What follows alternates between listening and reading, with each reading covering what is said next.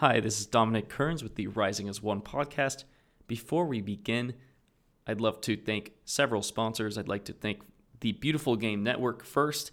You can find all their stuff at bgn.fm. They're responsible for getting many great USL podcasts out, so please give them a look. Also, go to firebirdsoccer.net. This is the new website for our former Firebird Rising coverage, so you can find all sorts of great coverage for Phoenix Rising FC and other soccer related news in the state of Arizona, all at firebirdsoccer.net. And lastly, we would like to thank Roughneck Scarves. Roughneck Scarves is a uh, sponsor for, you know, MLS teams, USL teams, all sorts of other stuff. So go to Roughneck Scarves and find a scarf today. And now let's get on to the show.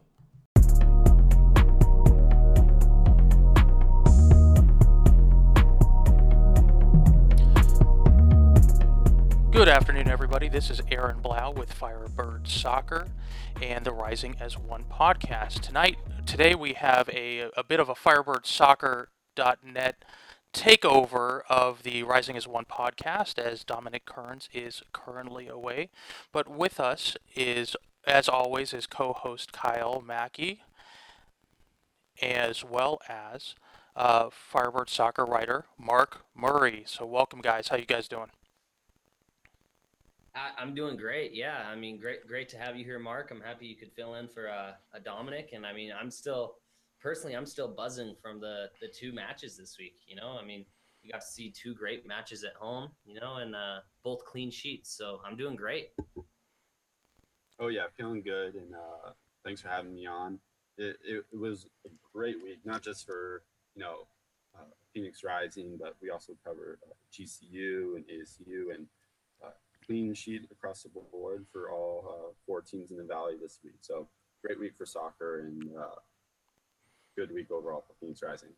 And a big shout out to Mark, uh, who did cover that great GCU game on uh, Friday night. Uh, Grand Canyon University opened up play against the national, nationally ranked Wisconsin Badgers. Uh, Mark, tell us a little bit about that experience, real quick.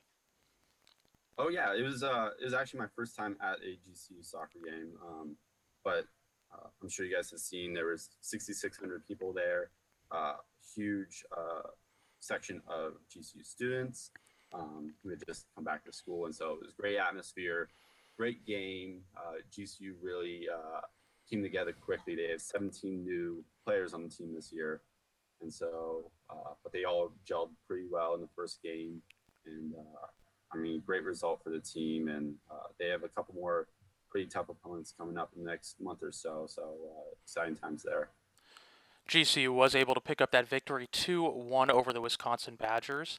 And uh, one of the really great things uh, for local soccer, because Firebird Soccer is all about supporting local soccer, is that all of the games, I believe, uh, they have a contract with Cox YurView that you can watch the mm-hmm. games on Channel 4 or 1004, depending on uh, what you have going on. So, hey, if you have a chance, uh, check out the Firebird Soccer events calendar. We have all the GCU games, both the men's and the women's games, as well as the AS ASU women's games. And pretty soon, yes, we're going to have, even though I'm a big, uh, as you can tell, I'm a big Sun Devil fan up here, uh, we will have the U of A women's uh, games on there as well. So, moving off of our collegiate soccer, uh, let's go ahead and uh, kind of dive into Wednesday's match against San Antonio. Um, Phoenix marched out a little bit of a different lineup. We saw Zac Lubin, Dia, Mala, Blackmon, Abdul Salam, Musa, Lambert, Vega, Forbes, Cortez, and Asante in the starting eleven. Did you guys have any uh, any thoughts on what that starting eleven might look like? I mean, I, I personally really liked it. I thought it was a really strong lineup. And uh, for me, I was really happy to see both Devin Vega and Billy Forbes get the starts against their former club. Um, I mean, I, I think that that lineup for me right now is probably one of the stronger lineups that we have, especially, you know, considering Reedy's out for the season. We have yet to see Drogba in a while. So um, I really, really liked what I saw from that from that unit. What what do you think, Mark? Yeah, I loved seeing Vega get that start again. He did really well against Las Vegas, and you know he's been waiting a while to get his shot, and uh, it's good to see him perform well again, especially against his former team. I love seeing Blackmon out there. Um, a lot of times you see guys go on loan and kind of get stashed on the bench, and so to see Abdul Salam and Blackmon uh, get playing time this early in their loan, it's great to see, and um, glad we're taking advantage of it. And I do believe that that was uh, that was Vega's third start in four games, uh, after really spending a lot of time developing on the bench uh, and in training sessions. So it looks like that work was really paying off. Um, so very quickly, uh, the the the team uh, scores in the 18th minute uh, on a Chris Cortez goal, assisted by Kevon Lambert. Kyle, what did you see on that? I mean, I, personally, for me, what I love to see there is is Kevon Lambert getting into the box and driving to the end line, and then he's just able to cut the ball back for Cortez, who's waiting waiting right at the top of the box, and you know, just a redirection goal right into the back of the net. And I mean, this to get this early goal, I mean, it was huge. I think we all saw that once once we got that early goal, the pressure was off Phoenix, and I mean, the floodgates seemed to open for us. And I mean, it was it was just the best start. Um, I thought up until that point, San Antonio had two really good chances. The shots just went uh, high and wide over the over the goal, but I mean, it was a tight match up until that point. So to be able to get that goal, I think that really put things in Phoenix's favor. What about you, Mark?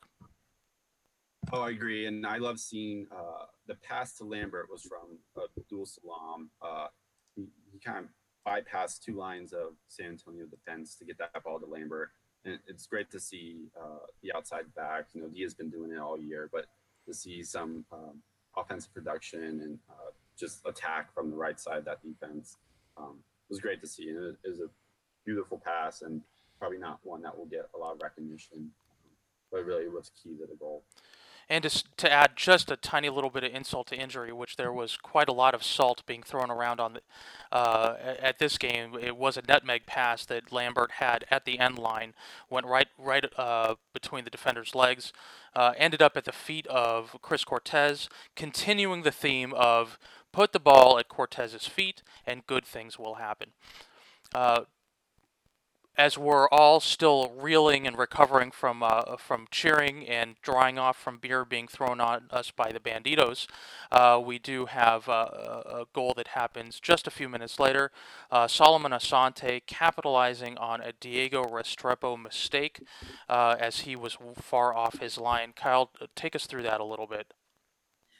I I I kind of just caught the end of it there. I had to go back and watch the replay. Actually, I was with Dominic in the supporter section, and like you said, we were still celebrating that Cortez goal. And when you look at the replay, it looks like Restrepo just plays a bad pass, and Asante is just, I mean, he just uses his speed, collects the ball, is able to just cut to the right real quick. And as we all know, no one's going to beat Asante when he cuts to the right. And then he just slots home a pass. I think it's about 25 yards out into the back of the open net. And I mean that I all I saw was Asante collect the ball and make that pass. And I mean, we all knew it was going to be a goal then. And so to be up 2 0 so quickly, as you said, throwing some salt in the wound of Restrepo, I mean, that just got the entire supporter section rocking. And I, I really feel like at that point that uh, I saw Phoenix was going to get a good result out of this match.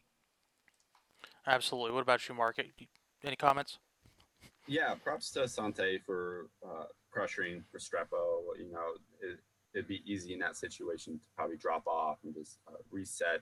But he really he got into Restrepo's mind, it seemed, and cut off that pass and, and uh, take the ball. And you know, props to Phoenix. I thought you know this Wednesday game after a Saturday match would be kind of a lull. Uh, it'd take them a while to really get into the match, but you know, they've had to put it on the pedal from minute one. So from there we head um, we head out to uh, the 34th minute, uh, where our hero Solo, uh, the captain, um, falls victim to a a rough 50-50 challenge, pulls out of the game, and in comes Jason Johnson. Um, did you guys feel like there was any layoff as Johnson Johnson came into the game? No, I mean, uh, it, it, maybe took Johnson a couple minutes to get into the match, and I mean, when you're replacing a player like Solomon Asante, you're you're gonna see a bit of a difference, you know, because Asante brings so much energy, but JJ is also a high energy player, um, and I really thought that he worked himself well into the that first half, and I mean, I knew that coming out at halftime after he'd already had you know 10, 15 minutes to get himself warmed up, that he was uh he was gonna bring it, and he sure did in the second half. Agreed. Yeah, and it seemed like it seemed like uh, Vega kind of took over the playmaking abilities uh, once Asante left, which is great to see because um, you know Johnson is a different player than Asante, and so just to have all those options uh, on the field for Phoenix at once is really a luxury, and uh, it, it's great that we can kind of shift uh, even when our top player goes out. So after the 40th minute, uh, we have a really exciting cross that comes in at the feet of Devin Vega. Diego Restrepo uh, seems to have recovered from his uh, prior error and makes two just really, really great saves at point blank range against Vega. But that's not really what I want to talk about. Uh, it, just a few minutes later, after dealing with the frustration of being blocked point blank twice in a row, uh, Devin Vega uh, ends up with a, a second scoring chance off of an assist uh, from Jason Johnson plays the ball in and gets his goal against his former team. Tell us a little bit about what you saw, Kyle. I, I mean, it was it was just a great little touch by Vega. He was able to get that ball to volley up into the air, and then I mean, he connected with it so sweet, laces straight through it. And I mean, Restrepo tried to reach and get that ball, but I don't think there was any way he was going to stop it. And I mean, for Vega just to have the the composure and the confidence in that situation. He'd already had, you know, like you said, two blocked opportunities right before that. And it would have been easy for a player to, you know, take their eye off the ball in that situation or uh, not be able to connect with it like he did. But I mean, he just hit it so sweet. And to, to be able to score against your former club, I know he didn't celebrate, but uh, I'm sure it felt great for him. And to put us up 3 0 going into half, I mean, that was. That was huge for us. I think we all saw at that point that three points were pretty much in the bag.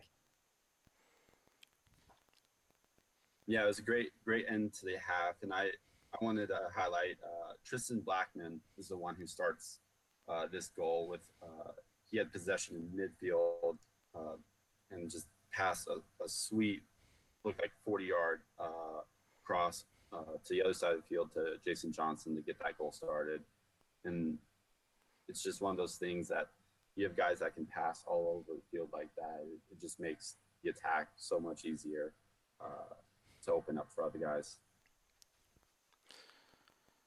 So off we head in the second half. Um, we see uh, jo- uh, Joey Farrell come on in the 54th minute uh, as Saad Abdul Salam comes out. I will say uh, a shout out to uh, jo- uh, to Joey I did meet his parents at the game. Really, really nice folks. Super kind. Great to see them come out from, I believe it was Philadelphia that they were coming and visiting, and they were able to catch both the Wednesday and the Saturday game.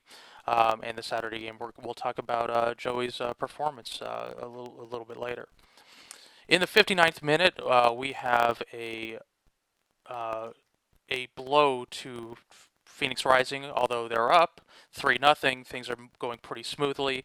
Uh, earlier in the match, Luigi Mala ends up with his sixth yellow card of the year, and then in the 59th minute picks up a second yellow card to be tossed from the match. I was up in the um, uh, I was up in the suite seats up at the top uh, taking some photos when it happened, so I didn't see uh, exactly what happened on that. Uh, Mark, can you tell us a little bit about that, or uh, did you did you see that second yellow? Yeah, he Mala just seemed to get caught in space. Uh, San Antonio had Phoenix had turned the ball over. San Antonio was starting their counterattack, and Mala was just trying to slow it down. And it's one of those calls where, you know, if he's not on a yellow card, he might get a yellow card, or might not even have a card produced. It might just be a foul. But when you're sitting on the yellow like that, um, any play that kind of impedes a counterattack will get you uh, will most likely get you sent off. What about you, Yeah. Kyle? Was that was that soft or, or was it a uh, a proper call? Well, I mean, uh, going back to what Mark said, I think it is the fact that he's already on a yellow.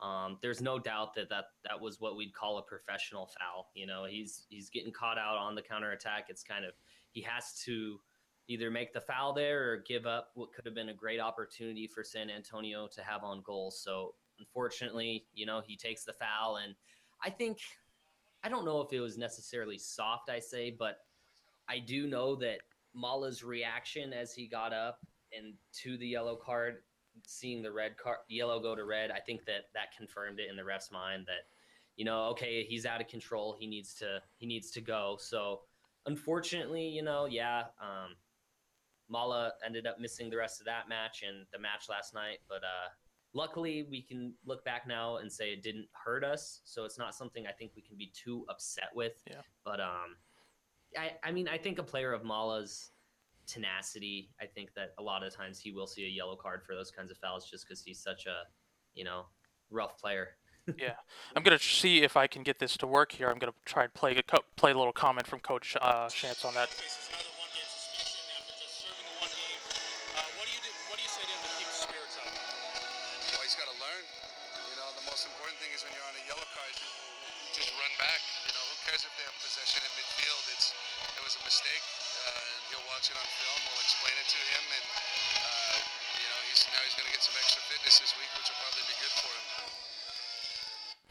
So I like that comment uh, there. He's going to get a little extra fitness. He's going to be running some laps. It, it sounds like uh, after that after that card. Um, certainly didn't slow down uh, the Phoenix offense uh, as uh, Billy Forbes then in the 64th minute matches his former teammate Billy Vega, or uh, um, Devin Vega, and is able to slot a really solid goal um, in the past uh, Diego Restrepo for goal number four. Kyle, take us through that a little.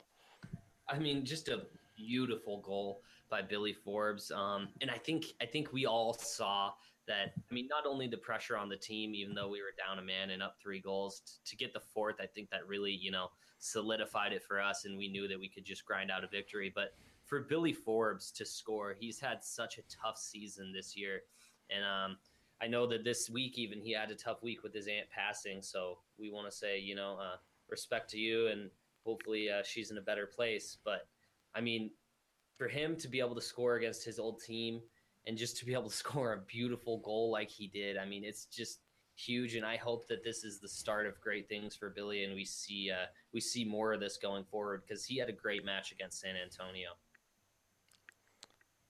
Mark.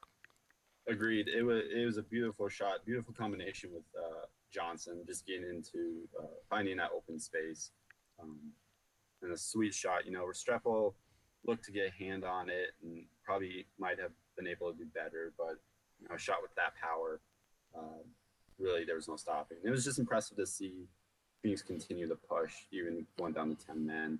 Um, for for those thirty minutes after the red card, uh, and so it's just impressive to see from the team overall.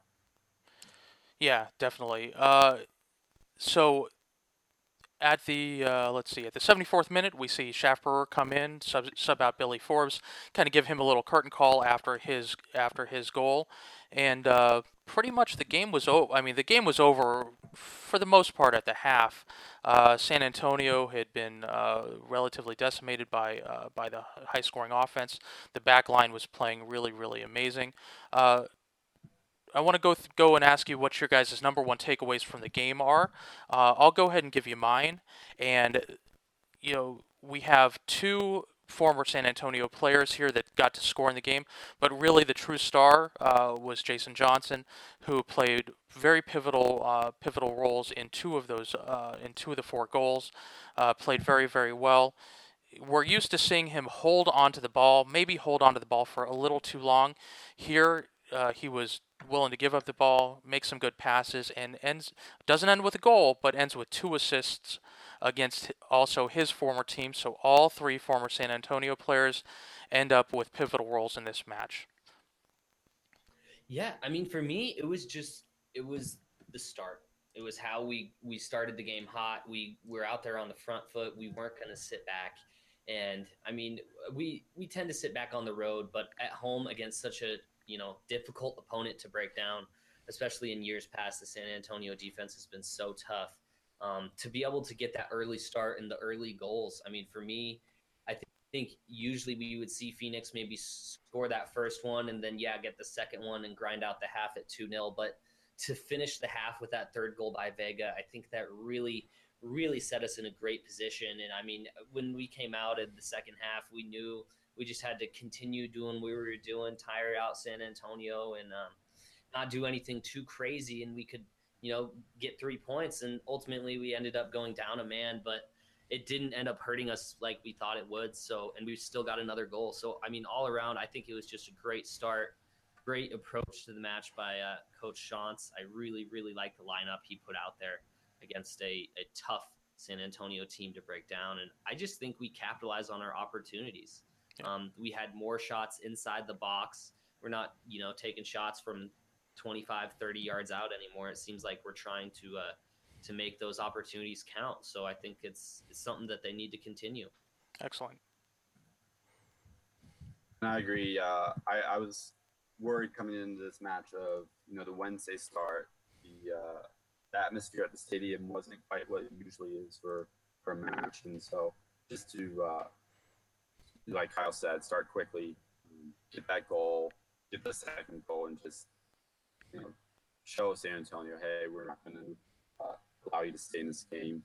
And then uh, I also I, am also continuing impressed by a team of just their ability to take care of business, uh, especially against teams you know lower than fourth. Um, we struggle against some of those teams higher in the standings, but all the other teams we've just continually taken care of business against and have left no doubt of uh, where we stand in the West.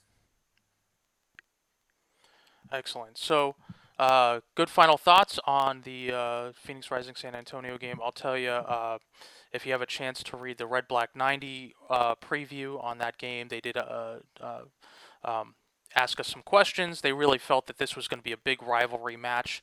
Um, it seems like they have a real chip on their shoulders with the loss of uh, not only those th- uh, the three players we were talking about before, but also our VP of marketing, uh, Sam Dorr, who's just doing a bang up job uh, for for Phoenix Rising with all of our local partnerships. And uh, hey, don't forget uh, to uh, get out there and get your free car wash from Jackson's Car Wash. Not an official sponsor of the Rising Pod, but anybody who was willing to wash my car for free, uh, they they deserve a shout out. All right, so off to uh, Saturday's game, Phoenix versus Colorado Springs. Oh, Sorry, I forgot one thing. I do want to uh, pat myself on the back a little bit. My prediction, Kyle, if you remember, what did I predict? What was my final score? You called it. No, you called it. I call I th- I called it four one, but four one, but f- four four nothing's close enough. Dollar beer night magic.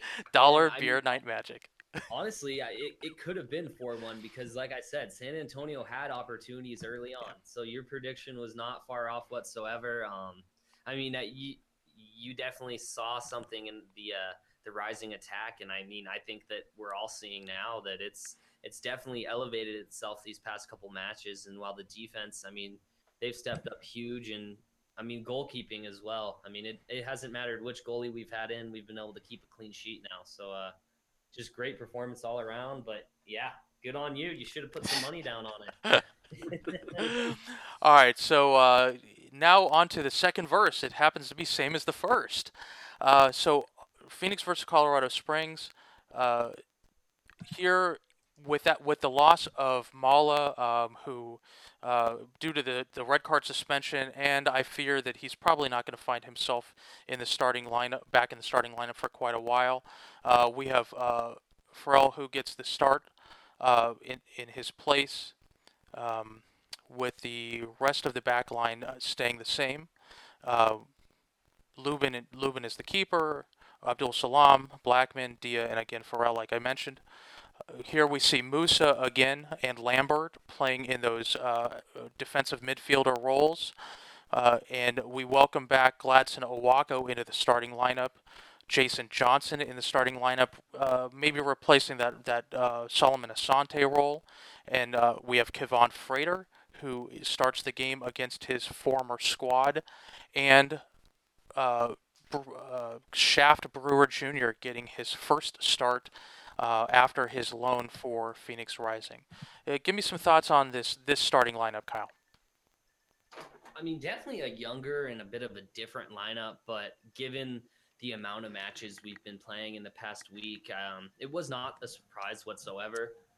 Uh, I was actually happy to see Shaft Brewer get the start. I thought he showed some good things in the end of the San Antonio match.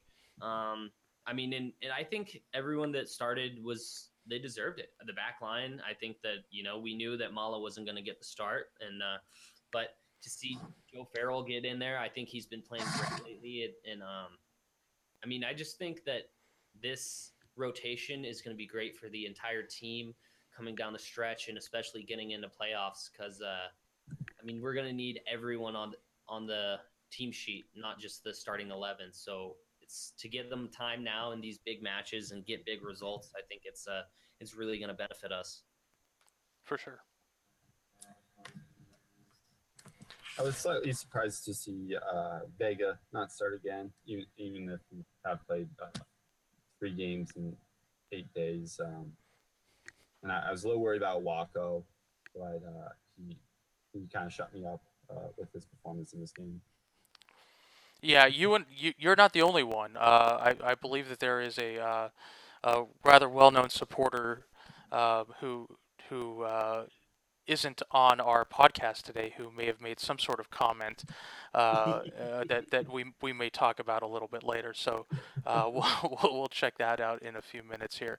Um, so to be honest with you, the first the the whole first half they had some great opportunities. We had some great opportunities. Um, we had some really solid solid keeping by Lubin. Uh, it really felt to me like this was a trap game, and uh, and I, I think I mentioned that last week. Uh, felt like this was a trap game. We're coming off a high emotion game, a Wednesday game, coming coming and playing on short rest. Like a, all four of the backline players did play in the prior game, so who knows what fatigue was going to set in. And that's all I could really think about for just about the first 60 minutes. Uh, uh, what about you guys? What did you see, Kyle, in those the, the before we get into uh, the high-powered part of the game? I mean, it was it was a tale of two halves. I feel like almost. Yeah, that first half. I mean, it was yeah, just slow. Um, I mean, just felt like yeah, it felt like a Wednesday game almost. You know, it was just a slow kind of match. Took time for us to get into it. Each team had a few good opportunities, but nothing nothing insane. You know, I mean, Lubin did have one great save, and I think it was like the 35th minute.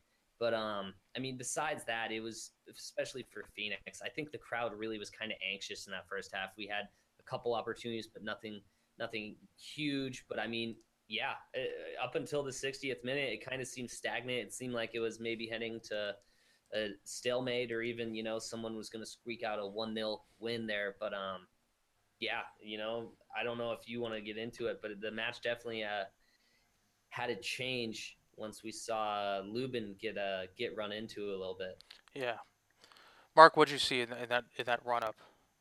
Well, I agree with Kyle. It, it seemed like Saturday night's match should have been the performance we saw on Wednesday night. Uh, and, I, I agree, it, it, really looked like a trap game going into the match. And um, Colorado Springs started the game off well, uh, attacking that right side of the rising defense almost exclusively. Um, thankfully, Abdul Salam and Farrell were able to hold for those first 20 minutes while Phoenix still found their feet in the game. The, uh, the injury to Johnson really seemed to uh, slow the game down a little, little more. Um, and then you had Chris Cortez coming on for Johnson, had two great chances in the, I believe, the 23rd and 25th minute. Uh, a couple of really open looks, and he just mishit both times. And so you think it's going to be one of those games where we have opportunities and just can't find that goal. I think uh, during our during our sort of July run, when we sort of had a little bit of a dry spell, we were lacking some creativity, and I think that creativity really started getting uh, um, we, we found the creativity come back uh, with the play of Alessandro Riggi and uh, kind of brought some of the fun back. Uh, I'll, I'll, give a shout out to Awako, and I believe it was James Musa in the 52nd minute. Uh, we have a free kick opportunity, and Awako has a very cheeky little chip over. Uh, over over a four-man wall to Musa, who was making a run, had a had a real heck of a go as uh, the goalkeeper uh, Cius was coming in and bounces that off of the uh, uh, bounces it off the, the, the, top crossbar. But that just really showed that that sort of creativity was back and that maybe Awako was more comfortable in taking some of that, that creativity role that uh, Riggi, Riggi had. Uh, let's go ahead and move on to uh, the the opening of the the proverbial floodgates as as the um, goals started to rain in. Um, literally, I'm talking to one of the photographers on the side, and I said, "We're in a trap game." Uh, I think I might have sent a, a, Facebook message out to the guys and say, "Hey, th- this is really starting to make me feel really, really, really, really weird." And then everything changes with a Jordan Burt red, straight red card on a, a sliding 60-40 challenge. I, I maybe it was 50-50, maybe it was 60-40. I'm an accountant by trade, so the math doesn't quite work up for me. But uh, Burt is shown a straight red, changes the whole character of the game. Uh, Mark, I think you have some pretty strong feelings on this, so so why don't you show it, give it to us? Yeah, I thought pretty immediately it would it would be a red card. I was surprised the ref took a while uh, with the decision, but it, it's one of those. I agree that it lo- it looked like a 50-50 ball, um, but Jordan Burt, uh, when he slid in, you know, besides catching uh, Lubin's cheek, uh, didn't get the ball, and so I think it's one of those calls where, regardless of intent, uh, it, it, was violent conduct, and I think uh, the red was deserved. Uh, I don't think he'll get a suspension longer than a, the three games you get for a red card but I, I think it's one of those calls you have to make for for the safety of the game. Kyle, what are your thoughts? Uh, I, I agree with Mark. Um, I mean, I was in the supporter section, so seeing it live, you know, I didn't get a great look, but going back and looking at the replay, um, it I, I kind of see what you're saying, a 60-40. To me, it almost looks like Lubin's Lubin's showing that he's going down to collect the ball before Burt starts his slide in.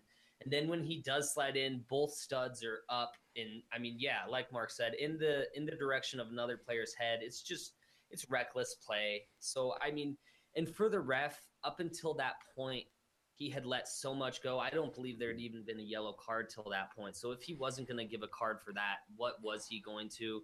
The only problem I have is that it took him so long to issue the red card. For me, I don't see with that play, it's kind of clear what happens. Lubin is on the ground, has blood coming from his face. We all know how that how that occurred. It was clearly a cleat to the to the chin or to the cheek. So for me, it should have been an immediate sending off. It shouldn't have taken the you know time that it to take Lubin off the field. We seem like it looks like play is about to resume, and then the ref pulls out a red card, and we spend another four or five minutes sorting that out. So for me, it, it kind of took too long to get the decision, but I think it was the right call.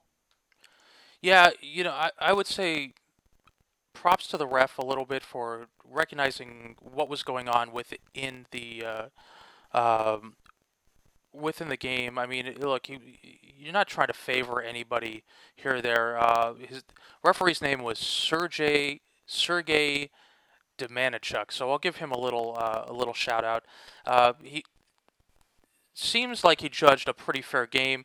Even had a little bit of fair fun with uh, with some of the players on the field uh, after after a, a uh, um, after a rough call, but he kept his cards in the pocket. There was only one card the entire game.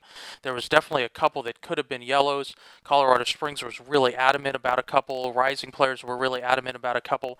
Um, I even got a great photo of him, you know, kind of walking away, smiling and kind of laughing. Uh, I mean, he he seemed to uh, to to play well, but in this particular case, I think he knew that there was an injured player. There was going to be really need to be a little bit of time to make judgment whether or not uh, Lubin was going to be able to continue on and play. Uh, Drogba steps in uh, in a little bit almost like a coach style role uh, to spend a little bit of time talking to him in order to uh, give a little bit more delay. That was actually recognized by uh, Coach Schantz in the, the post game uh, that Drogba, uh, Drogba, you know, took a little time to distract him, and the referee seemed to play along so that we could make sure that, that Lubin was safe um, and that Carl had enough time to go ahead and warm up. Uh, so now Colorado Springs playing with 10 players. Uh, it seems very, very shaken up. I think that they may feel, and, and Mark, I think you might have heard some of the back chat uh, guys, the, the Colorado Springs uh, coverage guys, um, may have messaged you on this or not. But they seem a little bit shaken up. Maybe they feel that it was an unfair red, or maybe they feel that there should have been some other yellows that were shown earlier. But they're definitely now shaken in uh, in the match. And just a, a, couple minutes later, we see Gladson Awako, who's able to uh, commandeer the ball and open up scoring on the match. Kyle, take us through that a little bit. I mean, it was just it was just a great opportunity by Awako, staying alive on his run. Um, you know, staying alive near the goal, and it, it, takes a bounce off the uh, off the goalkeeper, and you know, Awako's just there to collect it and put it in the back of the net. And I mean, for him you know, he he was previously suspended for that red card. You know, hadn't played in three matches, got his first start in a while, hadn't scored at all this season. We know he had been, you know, providing assists and creating for for teammates, but to be able to get a goal for himself, love to see it. And I mean, for for us as the fans, it was so quick from the red card to that goal to have that instant, you know, foot in front and see, okay, yeah, now we're up a man, we're up a goal it doesn't seem like a trap game so much at that point. And I think that, you know, going forward, we saw that it definitely was not. Yeah, and it was a great play by uh, Shaft Brewer Jr. Uh, just putting the ball in a dangerous place. I, I couldn't tell if it was a shot or a cross, but uh, just his ability to get down the right side, put the ball into a dangerous area, and then the walk just be there, right place, right time uh, to clean it up. And now if we're on to the, the 74th minute, uh, where we... Now, guys, you'll have to correct me here, because was that a... So we have a 74th minute goal. USL is is crediting this to uh, to uh, oh yeah yeah this is the Farrell goal. Joey Farrell uh, able to pick up um, uh, another goal on the season off of a set play. Um, puts a uh, what I believe I puts a head in the back of the net, uh, a header in the back of the net, um, off of a um, Chris Cortez assist. Oh no no no! I'm sorry. Uh, the ball fell at his feet. Sorry about that. Uh, Mark, take take us through what you saw with that goal. Yeah, just I mean, it, from the start, looked like a basic uh, corner kick. Um, I I was pretty surprised when the ball fell. Uh, Farrell and Cortez uh, were the ones that were there. There were no uh, switchback players around the ball, and just a second uh, defensive miscue uh, in the match. And that that's what I chatted with back chat uh, show about when we talked for our preview of this match. They had mentioned the defensive miscues the team had had on the road, and you know I got a message right after that goal. there's your defensive miscue of the match, and so. Um, great on Phoenix Rising and Farrell to take advantage uh, and, and, get that second goal. So, um, ball falls. Joey jumps over the jumps over the boards, grabs a flag, uh, heads the heads up and down the length of the supporter section that Kyle was uh, standing in. Uh, tell us how the, the the supporters enjoyed that, Kyle.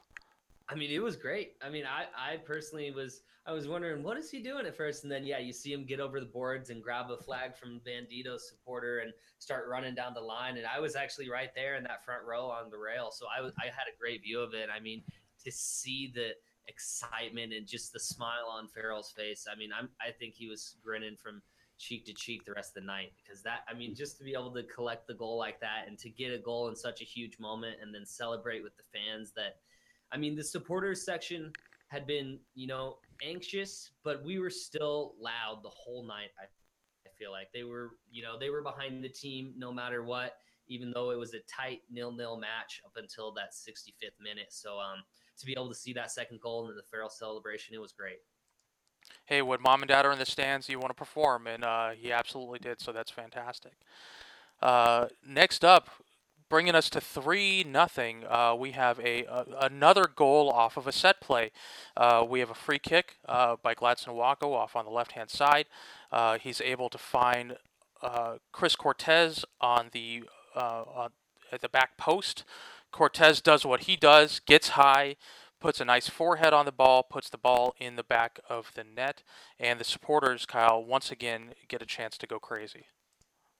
Oh, a- absolutely. And I mean, for me, this ball by Awako was just beautiful. I mean, a beautiful delivery and, you know, just inch perfect to Cortez's head. And Cortez, we all know, he had gotten those opportunities earlier on, but didn't didn't put him in. But this one, I think, you know, when I saw it coming in, I was like, he has to put this on.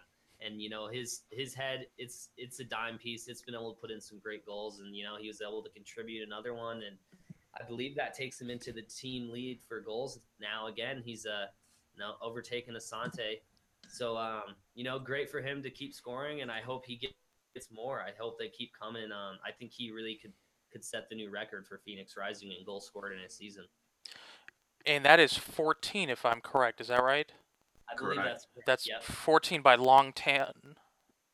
Yeah. That seems so long ago too. yeah, yeah, back in the AZ United days. Yeah, absolutely. Uh, okay, so uh, Cortez uh, uh, working his way, trying to set the club record, trying to get that golden boot. Um, the game is all but over here. Although uh, Colorado Springs keeps putting up a little bit of a fight, uh, but you know they're they're pretty much diminished at that at this point. Uh, at 90 plus four in stoppage time, uh, we have Kevaughn Frater, second consecutive game with a player scoring against his uh, former squad. Uh, looks so good. We got a freed freight, uh, what hashtag Frater freed or freed Frater, I forget which, um, and uh, it, it puts kind of a nice dollop of whipped cream on the top of a four nothing ice cream sandwich here. Yeah, Tell us about yeah. that. And I, I mean, for me, I I was so happy to see this happen because Frater, you know, he hasn't played as much as we all had hoped this season, and um, to see him now getting in and scoring is great, especially against his old team. But I really saw, you know, when Cortez came on for Jason Johnson and Frater shifted out wide, he didn't see as much time on the ball and definitely nowhere near as many opportunities on goal. So for him to be able to still pull a goal out of this match, I think that's huge. So um, for him just to be able to you know stay alive and still contribute, even though he's playing out of position, I think that speaks to his quality and just shows you know how deep this team is. And um, I mean, I think it's just great to see, and for him to get the goal, that's you know great for him, and hopefully they keep coming. Yeah, how about you, Mark? Agreed. It, it was uh, a great pass from Awako. Just the, that little chip over the back line, and you know, you know, you're wide open when you have enough time to look over your shoulder to see, make sure you're on side as Frater did, and uh, he didn't make a mistake uh, with that much space and that much time. And so, great to see uh, him score. You know, it's always great when it's against your former team, but just um, you know that that's the confidence he needs. And uh, as we've seen with the injuries, you never know when your time's going to come. And so, just to have these guys ready, uh, regardless of their uh, performance uh, earlier on this season, uh, it's great to see. So we're heading into a 10 day break. It looks like we're really going to need that because we have um, we have Jason Johnson who's out with a, um, a leg injury, strained uh, maybe a strained calf or strained uh, thigh muscle. We have uh, Sante who there's nothing official that says he pulled a hamstring, but he did have some ham- hamstring tightness that caused him to go out early for the San Antonio game. Uh, we have Zac Lubin, who got 10 in 10 uh, stitches. Uh, Coach Schantz did say, uh, "quote Our trainer said it's one of the worst he's ever seen. It's really deep." Uh, so, although he was walking around post game on still on the field, chatting with people. Um, he definitely is going to be hurting a little bit, swelled up probably uh, uh, um, today. So, uh, tell us a little bit about some of your game takeaways for the, the Colorado Springs match, Kyle.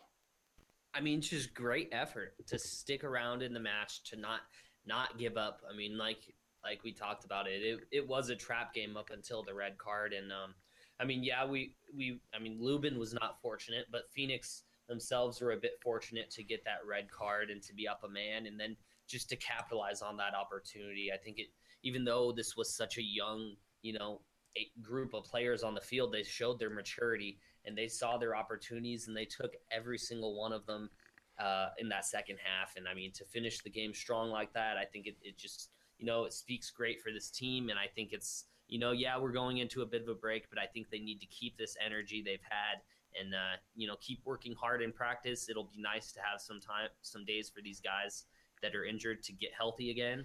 Yeah, hopefully both Jason Johnson and Asante were just slight knocks, and we'll have them back for this RGB match. Excellent. Mark? Yeah, I would just echo what Kyle said about uh, just taking opportunities when you get them.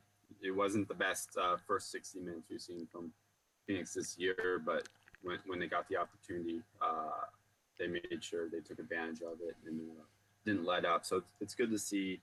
Um, and, it, and, it's always great to get uh, those goals. You know, we're getting to the point of the season now where goal difference and goal score is going to make an impact uh, on our on our seeding for the playoffs. And so it's not let up to get uh, that fourth goal, especially to push us into second place, uh, it's great for the rest of the year. I'd say we are seeing a big difference on our backline defense. Um, uh, with the addition of Coach Peter Ramage as he returned back to uh, Phoenix Rising. I think ever since he arrived, uh, that there's been a bit of an attitude change. I did mention last week that I felt that after Coach Schantz was was pulled up into the head coaching position, uh, they didn't f- they didn't fill the assistant uh, or one of the assistant positions, and I think that that really hurt the team. I think having Ramage, a defensive-minded assistant coach, come in uh, has really made a very very huge difference as we head into uh, as, as we head into the playoffs. So now let's go ahead and head into Western Conference standings. We have just a, just a couple minutes left to wrap up. Uh, we have uh, in first position we have the Real Monarchs with 53 points. Uh, if you asked, if you would have asked me a couple weeks ago, I said would have said that there's no way that anybody's catching up to him. But Phoenix Rising now in second place with 50 points. Uh, this win last night and an Orange County loss uh, puts us tied for points with Orange County. Uh, but now with a, with eight goals in two games, we have uh, moved ahead of them in goal differential. Right behind us, Orange County SC, 50 points. Sacramento Republic behind them at 46 points. So as it stands right now, your four four home teams uh, for the playoffs are the Monarchs, Phoenix Rising, Orange County, and Sacramento Republic. Following up in the bottom half of the playoff picture is the Portland Timbers 2 at 42 points, Reno 1868, and uh, St. Louis in sixth and seventh position, both with 38 points, with Reno ahead on goal differential. And following that up, the Swope Park Rangers with 37 points and a surprising negative seven goal differential. So somehow they're picking up points without scoring a lot of goals, um, and that rounds out the top half of the Western Conference standings. Following, uh, uh, sitting on the bubble, but but three point, uh, two points back of Swope Park Rangers with 35 points is OKC Energy. One point behind them each is San Antonio and Fresno, and then the Colorado Springs Switchbacks with 31 points. So the Switchbacks, Fresno, San Antonio, and OKC Energy, all with an opportunity to potentially move into the playoff picture, uh, but it's going to be a, a really tough road for those teams pretty much out of the game entirely, but still a very entertaining to, team to watch is LA Galaxy 2 with 27 points. Uh, also with 27 is the Las Vegas Lights FC. Following, following uh, at 15th in the standings is Rio Grande Valley RGV, then uh, Seattle Sounders FC2, and the Tulsa Roughnecks at the bottom of the standings. All those guys are playing for pride, they're playing for experience, they're playing for development, but they're not playing for anything else. And let's hope that RGV has just accepted their reality as Phoenix Rising is going to be uh, heading. Are, are we hosting or are we heading out? Hosting. No, we're hosting. We are hosting RGV for the for the uh, uh, the match in about just about ten days. Kyle, tell us a little bit about what your thoughts are for that upcoming match.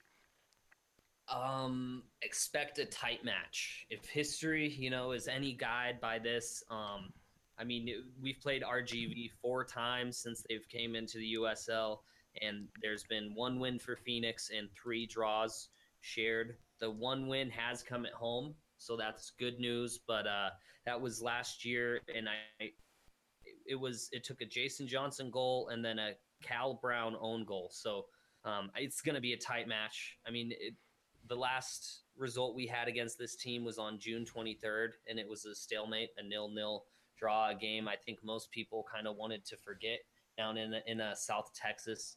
Um, they will be a tough team, but I think again, if Phoenix can get off to a fast, solid start, like we've been talking about, get a goal in those first 20 minutes. Um, I think this is an opponent we really can pick apart. Like you said, they're really not playing for much anymore.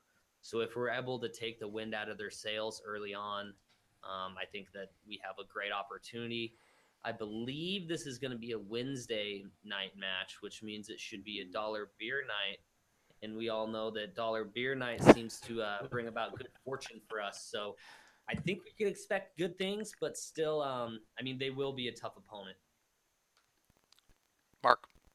Oh, for for sure, I agree with you, Kyle. And uh, Rio Grande Valley did uh, upset Orange County last night, 2-0 in Orange County. And so, even if uh, they're not in a position to make the playoffs, they uh, they do have the title of spoiler uh, for the rest of the season. And so, it'll, it'll be a tough match. I don't think um, I, I still expect a win. Um, Rio Grande Valley plays pretty tough at home, but their away record is not quite up to par, and so I still uh, expect a Phoenix Rising win, but it, it will be a tough match.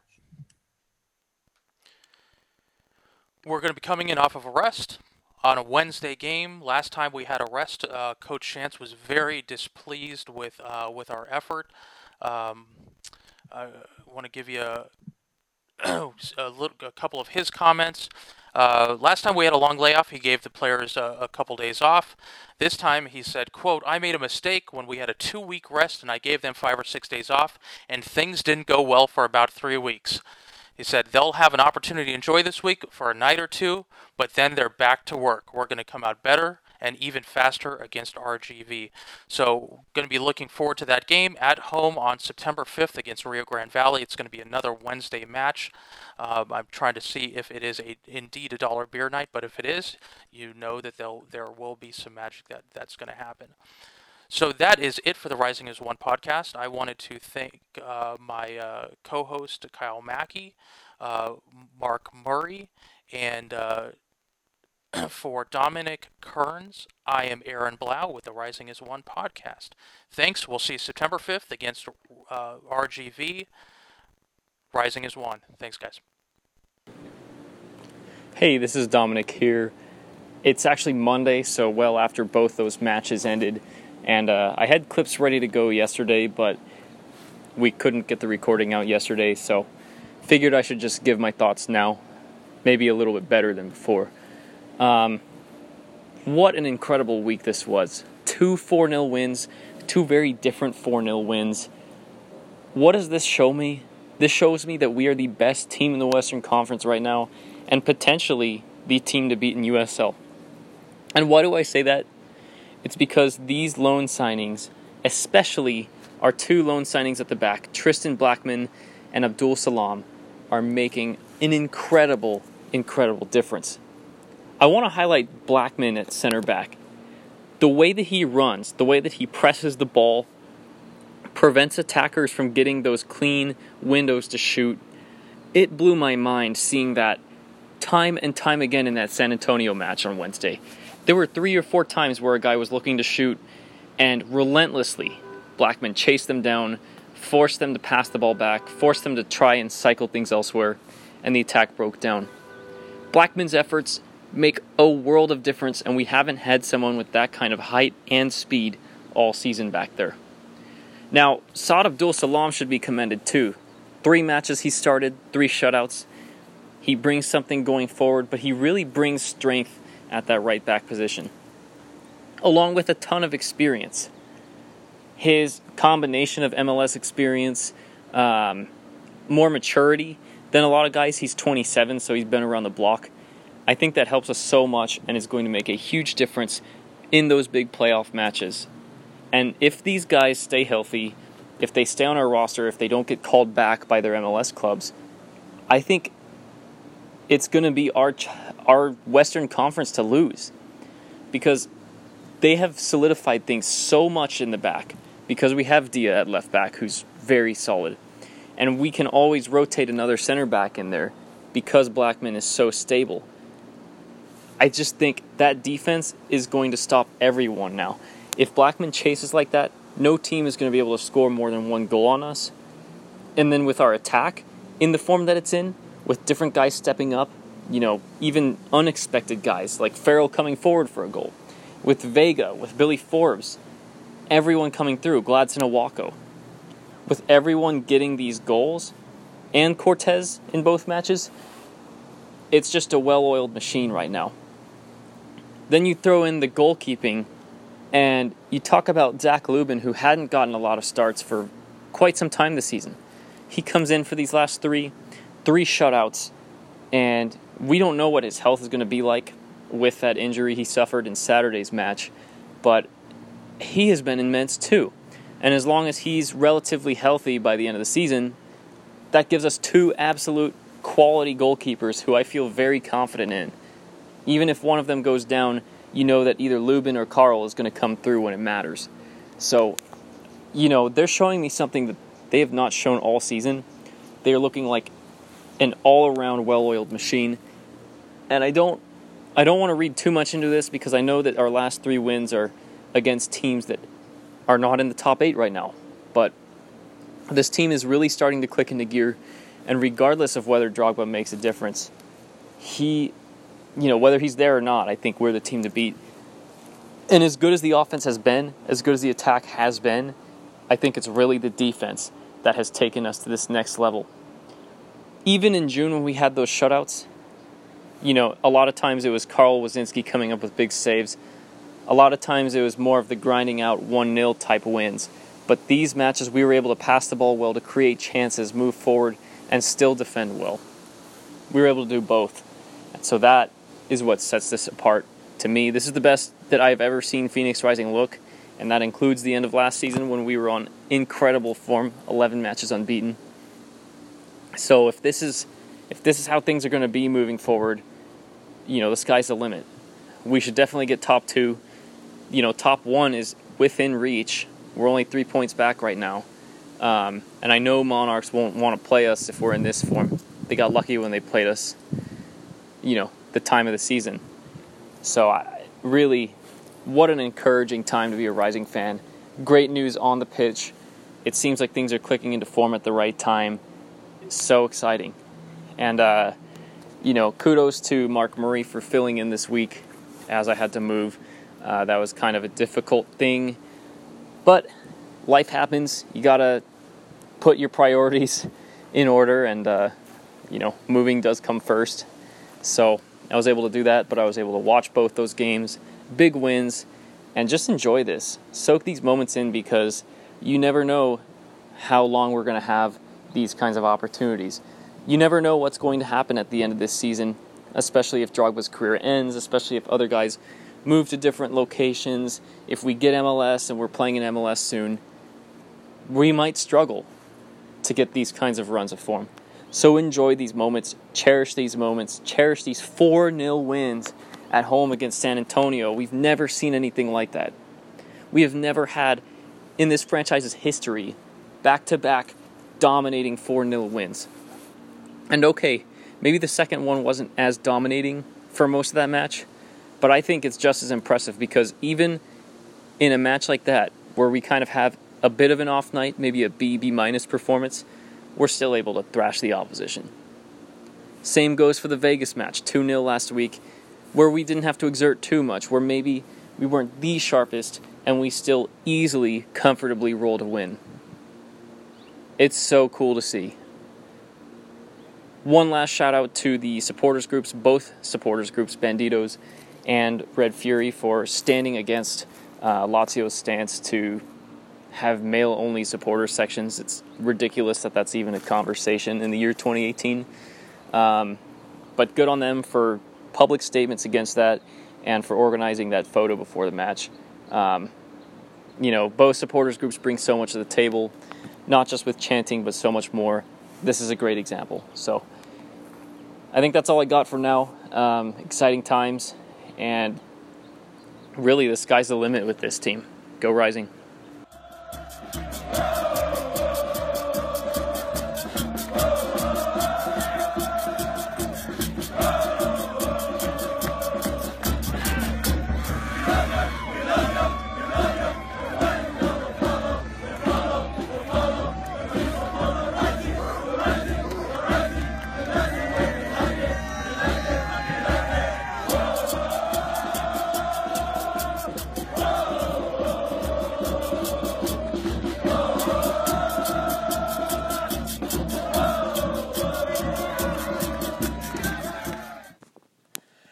Like to thank our sponsor, Ruffneck Scarves.